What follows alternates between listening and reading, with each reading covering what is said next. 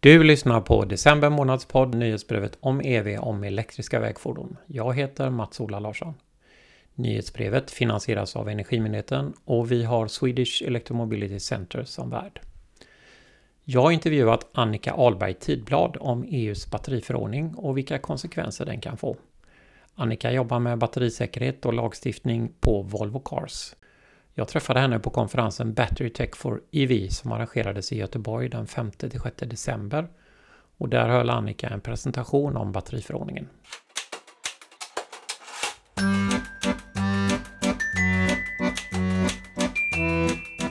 Jag börjar med att fråga henne hur länge hon har hållit på med batterier. Ja, jag börjar närma mig nu, vad är det, 25 år snart. Och dessutom så har jag varit involverad i batteriförordningens tillkomst från det att den först blev en tanke i, i, i ramen för en förstudie som gjordes för kanske 5-6 år sedan utav kommissionen och sen då till en färdig lagstiftning. Mm. Och nu jobbar du på Volvo Cars? Ja, jag är technical leader i Battery Safety and Legislation där. Mm och eh, jobbar egentligen brett med olika lagkrav eh, men framförallt då globalt och eh, i, i Europa. Så. Ja, och du har jobbat med batterier även innan du kom till Volvo? Ja, det har jag definitivt gjort. Mm. Ja, vi är glada att du är med i vår podd. Mm. om jag bara väldigt kort ska sammanfatta vad den här, några nedslag i vad förordningen innehåller så mm. får du komplettera med det jag eventuellt mm. missar. och då är det ju så att det finns krav här på olika återvinningsnivåer. När det gäller litium så ska eh, eh, minst hälften av eh, det använda materialet i batteri återvinnas från 2027 och sen ökar man den andelen till 80 procent återvunnet 2031. Och ungefär 2032 så finns det också krav på att man ska använda återvunnet material. 85 procent av blyet, 16 procent av kobolt och 6 procent av litium och nickel skall vara återvunnet när man tillverkar nya batterier till fordon. Mm. Det här gäller ju då några år alltså. Sen finns det lite regler om tillbörlig aktsamhet, alltså ta sociala hänsyn, det som kallas due diligence. Det gäller bara de största aktörerna som tillverkar batterier än så länge. Eh, det finns regler om märkning och information om innehåll, ett så kallat batteripass ska finnas med. Eh, och de som ska se till att det här fungerar ska man väl säga, det är ju behandlingsanläggningens ansvar att ett batteri hamnar på rätt ställe eller materialet återvinns när det väl en gång har tjänat ut och betraktas som avfall. Och det är medlemsstaternas ansvar att se till att de här reglerna uppfylls. Mm. Vill du lägga till något? Ja, det, sen har man ju också den här biten med eh, carbon footprint som är en stor eh, faktor också i den här förordningen.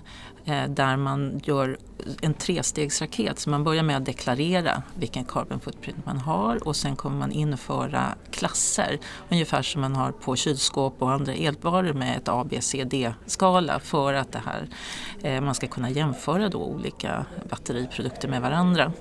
Och sen till slut då så kommer det finnas eh, maxgränser för hur mycket eller hur stort carbon dioxide footprint man får ha per kilowattimme. Så att den biten tycker jag också är rätt så viktig för att det är en eh, central del i lagstiftningen. Och vi kanske ska säga att vi har ju bett dig prata om det här från ett allmänt perspektiv och inte mm. specifikt det som gäller Volvo Cars och mm, sådär. Mm, mm, absolut. Du, eh, eh, Eh, tror du att den här förordningen kommer att förändra sättet som fordonsbranschen samarbetar med sina batteriaktörer? Innebär det någonting som gör att ni måste ändra arbetssätt i branschen? Ja, alltså, ja, det är ju inte bara fordonsindustrins sätt att samarbeta med sina underleverantörer som ändras utan det är ju egentligen alla som arbetar med batterier som måste ändra sitt arbetssätt. Och det handlar om att man måste ha en mycket djupare kommunikation kring produkterna, alltså batteriprodukterna, vad de innehåller och hela värdekedjan tillbaka ner till gruvorna. I och med att det ska redovisas och det är den som placerar batterierna på marknaden som är ansvarig för att det här då Eh, informeras och eh, redogörs på rätt sätt så, så blir det ju en helt annan insyn eh, neråt i, i leden. På gott och ont. Det, jag skulle vilja säga att det är väl inte alltid som eh, kanske de som behöver leverera information tycker att det är så lätt. Mm. Så det, bara det kommer att Ja, innebära en, ja. att ni är tvungna att kommunicera med dem på nya sätt? Ja, och ställa andra krav just på transparens. Och det är ju det som är syftet med lagstiftningen också. Eh, och eftersom det i många fall för fordonstillverkare är vi som först placerar de här batterierna på marknaden så blir det ju vi som har så att säga producentansvaret. Är det vi som har byggt batteriet så är det vi som har producentansvaret. Det är inte celltillverkarna. Och då undrar man ju om det här kommer att få betydelse för teknikval framöver. Om det är svårare med vissa material än andra. Man måste återvinna vissa grader av vissa material men inte av andra. Tror du att det kommer att själva de här reglerna i förordningen, kommer de att påverka teknikvalet? Eh, både och skulle jag säga. Eh, jag tror att eh, i och med att den här förordningen täcker ju egentligen hela värdekedjan och den förutsätter egentligen en väldigt stor tyngdpunkt på litiumjonteknik. Så eh, byggs det ju upp infrastruktur för litiumjonteknik och egentligen de som är baserade på NMC eh, huvudsakligen. Och det gör ju att till exempel i återvinning och så vidare så kan det bli svårare om du avviker från det här för då finns inte självklart den infrastrukturen. Då hamnar ju det mer på dig själv att se till att det också går att återvinna. Så att jag tror att det dels kan leda till att man får liksom en smalare eh, liksom, val av tekniker och material just för att det är enklare för då passar man in i huvudfåran. Eh, men det kan också leda till att för att man ska kunna navigera en del av kraven kan det bli att man avviker helt eh, för att då kanske använda material som inte är reglerade i lika stor omfattning. Särskilt om det blir materialbrist. Mm.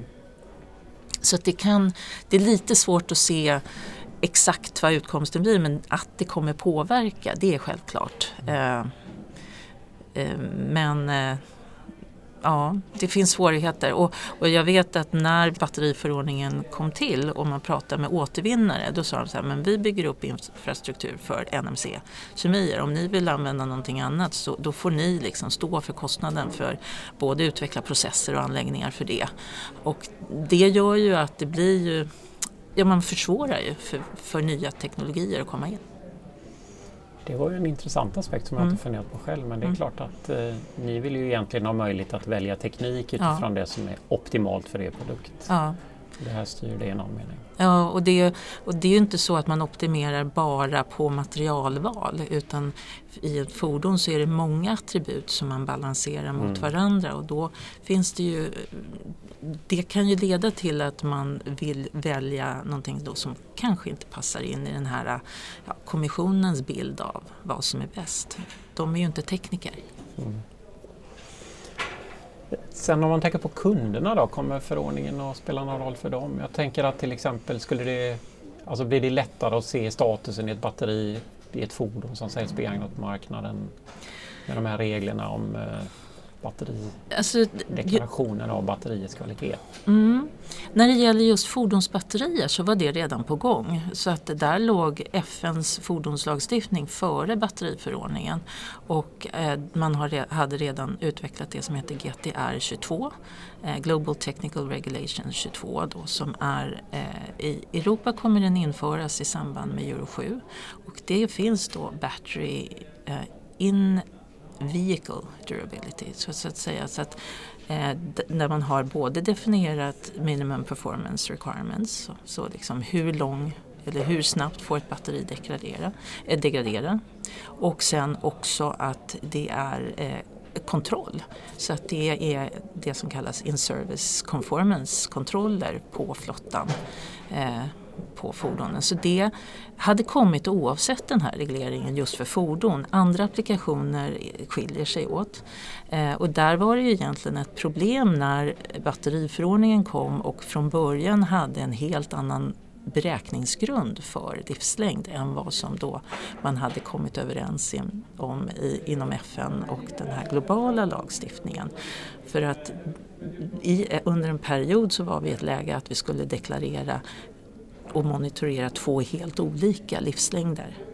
Och det, det skap, nej det vill vi inte nej. och det skapar också förvirring hos kunder. Mm. Jag menar den allmänna bilföraren är inte en ingenjör och det är svårt nog att kanske tolka alla data man får och förstå vad de står för. Om man då får olika värden för någonting som man uppfattar som samma sak då skapar det ju en osäkerhet och till slut så kanske man inte ens tror på något utav den, någon av den information man får. Just det.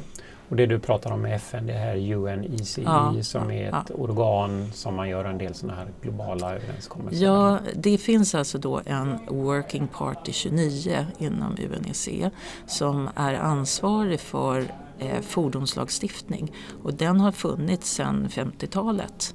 Eh, och sen så utökades den med ett nytt avtal i slutet på 90-talet och där liksom de, alla de stora ekonomierna i princip är med på något sätt. Och det är där man utvecklar krav som ligger till grund för typgodkännande och certifiering av fordon. Så det är det som definierar vad vi får sälja.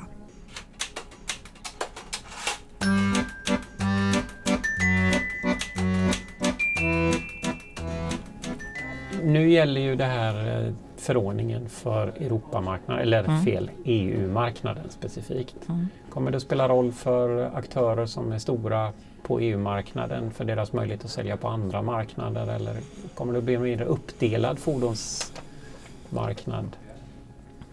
Det där är också lite svårt att förutse. Det finns ju rätt många som varnar för att EU-förordningen kommer leda till högre priser för de batterier som, behöver, eller som ska säljas inom EU. Och det kan ju då få konsekvenser för konkurrenskraften utanför EU för de aktörer som eh, är etablerade och verkar i Europa. Men det är egentligen samma för de som är utanför Europa som vill sälja på Europamarknaden. De måste ju också uppfylla kraven här. Så att, eh, men det, eh, det, beror ju, det beror ju lite grann på hur, hur, hur eh, acceptansen för eventuellt då kostnadsökningar och sånt är utanför Europa om det blir att man måste separera de här produkterna. Jag tänkte mest på att det är ju samma regler för alla som ja. vill sälja ja. ett fordon här om det innehåller ett batteri. Det gör det ju. Ja. Men om man är stor på Europamarknaden ja. och också säljer på en annan marknad som inte har de här kraven, behöver man då, och det skulle vara mm. till exempel dyrare batterier eller mm. andra krav på dem. Ehm, då skulle man kunna tänka sig att en fordonsaktör behöver antingen då sälja med högre pris än konkurrenterna gör eller har två varianter där ja. det är olika batterier i. Precis. Sen ser vi ju samtidigt att efter att EU lanserar det här så, så pågår det, det eh, en del aktiviteter utanför också. Så att eh, Kina har ju tagit fram en egen batteriförordning som släpptes i, tror jag, för bara någon månad sedan som, eller i alla fall ett utkast till det. Så att vi, men den är, de är inte likadana och det gör ju att det blir svårare och svårare för det blir då mer, fler och fler och divergerande regler mm. som man som tillverkare och framförallt då global tillverkare har att förhålla sig till. Så att, och det blir ju också då egentligen kostnadsdrivande så att det, det, det är lite motsägelsefullt. Att å ena sidan så, jag menar ambitionen är ju att skapa en välfungerande värdekedja och i det så ingår ju också eh, att det ska vara ekonomiskt fördelaktigt, att man ska kunna liksom, få ner, pressa priser. För det, många tycker ju fortfarande att elbilar är för dyra jämförelsevis med Eh, förbränningsfordon idag. Men, men eh, över en övergångsperiod så kan det här åtminstone leda till att det inte blir billigare. Ja, du var inne på det här med om, eh, att andra regioner kanske inte följer efter men har liknande processer. Ja. Du nämnde Kina här. Mm. Eh, finns det något mer exempel som du känner till? Ja, även Nordamerika tittar ju en hel del på och det första steget var ju deras den här eh, Inflation Reduction Act, ja, att man vill stimulera den interna marknaden. Och då blir det på något sätt en konsekvens av det är ju att man börjar titta på hela värdekedjan och reglera den. Så att jag är, skulle inte bli förvånad om vi ser eh, ny lagstiftning även där mm. och sen även andra eh, länder i Asien. Det är väl de, det är Nordamerika, Asien och Europa mm. som är drivande på de här områdena. Spontant tänker jag på en parallell till när avgasreglerna dök upp under mm. 80-talet och skärptes. För det var ju också eh, parallella marknader som stora fordonsaktörer fick förhålla sig till. Mm. Man hade olika regler, mm. eh, olika marknader mm. som krånglade till eller drev upp mm. priset eller hur man kan säga. Mm. Ja. Det är ju så att återvinningsindustrierna har ansvaret för ja, att reglerna om återvinning och sånt uppfylls när ett mm. fordon väl betraktas som avfall. Mm. Men och, och fordonstillverkarna säljer produkten när den är ny eller möjligen ibland finns det ju någon sorts relation där att fordonstillverkarna leasar ut och har bättre kontakt med sitt fordon och ägaren eller användaren. Men eh, hur kommer det där att hänga ihop tror du? Eller det kanske är tidigt att säga? Det är tidigt att säga men i och med det här som du nämnde i början att det kommer komma krav på att använda återvunnet material så kommer det ju bli otroligt viktigt att man har kontroll på materialflöden. Och dessutom finns det någonting i förordningen också som heter Extended Producer Responsibility. Så att det är faktiskt så att även som tillverkare så har du ett ansvar att se till att batteriet återvinns på rätt sätt. Så det är inte så att du är friställd från alla krav bara för att du har sålt det och så kan du mm. liksom bara överlåta till marknaden. Sen finns det lite olika förutsättningar eh, på, i olika delar av EU därför att just hur den här relationen mellan så att säga, upparbetare, återvinnare och den OEM, hur den ser ut, den regleras nationellt. Så på vissa marknader så kan man som OEM ha, ett visst, ha inflytande på vem som återvinner och på andra marknader eller på, i andra länder har man inte den möjligheten. Eh, så det kommer vara en viss variation så att även om den här förordningen kraven på batterier kommer vara densamma överallt men förutsättningarna för hur det görs kommer vara olika inom EU. Och OEM, en förkortning ni slänger med i fordonsbranschen, ja. det är själva tillverkaren? Ja, precis. Mm. Du har bara en eh, liten fundering så här. Om vi tänker oss att du vore en mindre batteriaktör mm. i Sverige. Mm. Vad skulle du tänka nu? Det här behöver jag göra nu för, för de regler som så småningom träder i kraft. Och hur skulle du som mindre batteriaktör eh, göra för att hålla dig uppdaterad om det här? Eh, ja, lagkravet i sig är ju fast, så det kommer ju inte ändra sig i närtid. Så att läsa in sig verkligen på det som står i batteriförordningen, det är väl A och O. Men sen så handlar det ju verkligen om att redan nu börja samla data så att man är förberedd för det som ska in i batteripasset när det träder i kraft 2026-2027. Därför att alltså det kan kännas som att det är några år bort men tiden går väldigt fort i de här sammanhangen. Och det här är inte processer som är på plats ännu, då tar det tid. Sen så tänker jag också att sätta sig in i själva certifieringsprocessen, CE-märkningen. För att för batterier så kommer det inte vara bara en självdeklaration utan det kommer kräva tredjepartsverifiering av att man faktiskt uppfyller de krav som ställs. Och då behöver man ju förbereda för att faktiskt ha eh, kanaler in så att man har en tredjepartsgranskare för det man gör och etablera en relation med den. Ja, några bra tips mm. till våra lyssnare som är batteritillverkare. Mm.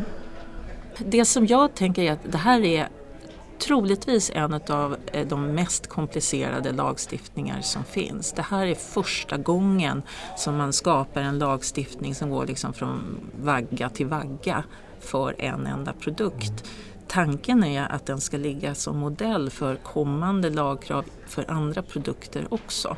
Så att det här är på något sätt både liksom testarenan eh, för den här typen av lagkrav och, och det tycker jag att man också kan se att det finns en hel del eh, svårigheter i i hur det ska tillämpas så att det kommer nog inte gå smärtfritt rakt igenom.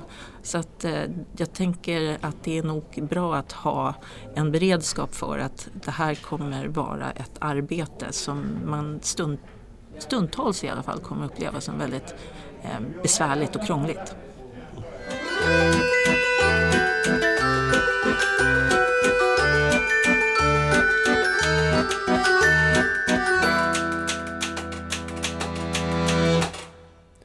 Du har lyssnat på en podd från Om EV med Swedish Electromobility Center som värd och Energimyndigheten som finansiär. Jag heter Mats-Ola Larsson och hade pratat med Annika Ahlberg Tidblad från Volvo Cars om batteriförordningen. Musiken i programmet är skriven och framförd av gruppen Vintergatan.